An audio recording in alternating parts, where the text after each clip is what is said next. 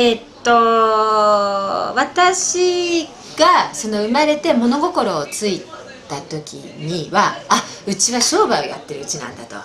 おじいちゃんがその当時おじいちゃんが社長からちょっと会長になるとこでうちの父が役員から社長になるとこででやってるで私は兄弟がいない一人っ子なのでこれを私が後は継ぐんじゃないのってごく自然に勝手に思ってたんですね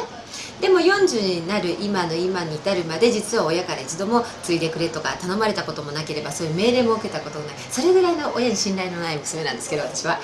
ね、ででも勝手な責任感でそう思っていた。じゃあの今我が社は新卒採用をやって今年で来年の春入社の予定の学生で3期生になるわけですけれども会社説明会をする。私の生い立ちをこうやって話すと今の女子学生にはいろんなことが不思議らしくってどうして最初から後取りにならなかったんですか？経営者にならなかったんですか？って当然言われるわけですね。今の女子学生にしてみればこうやってバリバリ社会で働くことなんて当たり前のことなので、ね、それが当然だろうと。ところが、えー、実はこの女性を取り巻く環境ってものすごいこの20年で変化をしているじゃないですか。だからその私が生まれ育った70年代80年代というのは女性の、ね、王道女性の生き方の王道というのは大学も出なくていいまあまあ短大ぐらい出とくかと。でその後、えー、釣り垣に箱をつけるためにどこか銀行とか商社とか百貨店とかにお勤めをして3年ぐらいお勤めをしてその後、ね、あの社内結婚するならしてとにかく3年ぐらいで寿退職をしてその後家庭に入るというのが女性の王道の生き方で。で私も人間というのは環境の動物ですからそういうのが生き方の典型的だと思っていたからまさかそういう環境の中にあって自分が経営者になると思うはずもない。思いつくはずがないわけですね。でじゃあそんな中ででも私はトトリであるというこの二律背反した事実にこう苛まれてどどうしたらいいんだって思ってるとごく自然と行き着くのがもう向こうを取るになるわけで、ね、自分なりに自分ができる後を取る取り方は向こうを取ることだっていうふうになっていくわけですね。だからずっとあのもうそういうふうに思い始めた結構ね10代の頃からそのことずっと思ってたので常にこの恋愛というのが私にとってはあのビジネスの一つみたいな感じでもうあのそう数々のそれに関する失敗の段もですね数えきれないぐらいあるんですが俺はお前の人生のパートナーになるんだってビジネスパートナーになるんではないと言われたこともありはっと思ったことある。んで私どうも結婚っていうのがビジネス的 M&A 的な発想だったんです。それで、えー、それでまあでもそれをずっと信じてたので大学卒業してからの就職活動が一切するはずもなく親に頼んでなるだけいい会社なるだけ大きな会社縁故とか見つけてきてなぜかっていうと向こうを探すか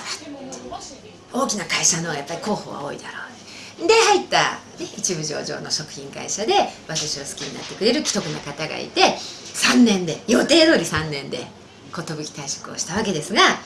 もうその時点で結婚に関する価値がずれまくってるわけですよね。私にとってはビジネス的 M&A の結婚。ね会社の後を取るための結婚。彼はこの場合彼のが圧倒的に絶対的にまともなんですけどその好きになった女の子と幸せな家庭を作るっていう結婚。でそんだけ価値観ずれてたのがうまくいかずに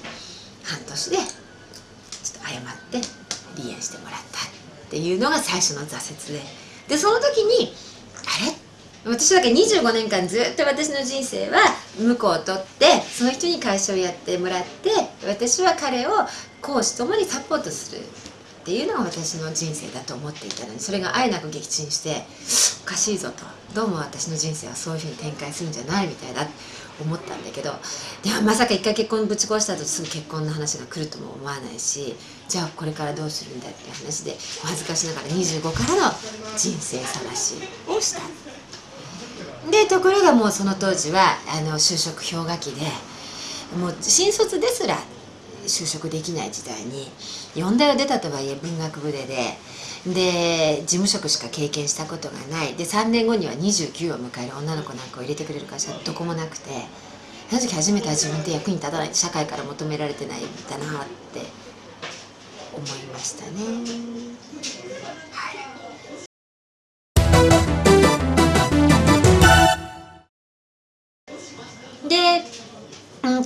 それでもういろんなとこ受けてあの佐々木香織さん e ウーマンの佐々木香織さんにも面接してもらったりあとあの流通最大手のあのセブンイレブンさん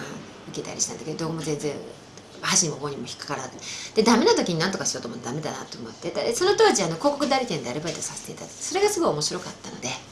じゃあもういいや。ってしばらくここで腰を落ち着けるか。面白いものに人間って受け入れた瞬間にサイコロが回り始めるんですね。拒否してると否定してると全然自分のいいようには回らない。受け入れ始めた瞬間世の中ってなんか背中を押してくれるように回り始めて。で広告代理店のアルバイトに対して気持ちが前向きになった途端に営業やってみるかってクライアントを持たせてみる。私にとっては初めて営業という仕事。それまではずっとその食品会社時代から事務しかやったことなく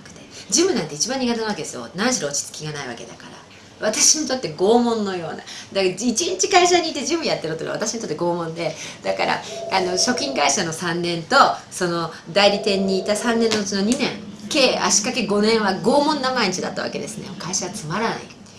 仕事はつまらないと思ってところがその代理店で初めて営業やらせてもらった瞬間に「うん？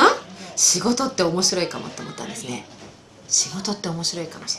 れない。でそれと同時期にうちの会社で父が地ビールの免許を取ってちょうど細川内閣で規制緩和があってでうちのようなちっちゃな醸造所でも地ビールを作れるって話になって免許を取った。それでビビッと興味のアンテナがぐわっと振られてうちの会社でビールも作れちゃうの会社なんだって。そう面白そうじゃないビールって。そこにロマンをググッと感じてですね。で仕事が面白い。仕事は面白いものだっていうこととうちはビールも作れるようなっていうそのじ実家への関心っていうのがその時にだ95年の終わり頃ですかね。化学反応してそうだ実家帰ろう。行き着いてで父にパパの会社に行きたい。後取りたい。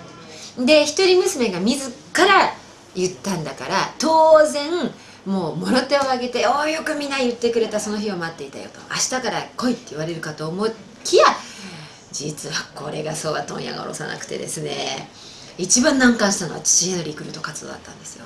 全然最初はノーって言われて。でそれから1年かけて。で父を説得するためにあのアルバイト先も変えてきちんと5時半には帰れるアルバイト先に変えてもう毎日父が帰ってくるのをうちで待って「お帰りなさい」って今日はどうだった？って会社の話を聞きたりして。で1年間ずっと。で果てて97年に入社と。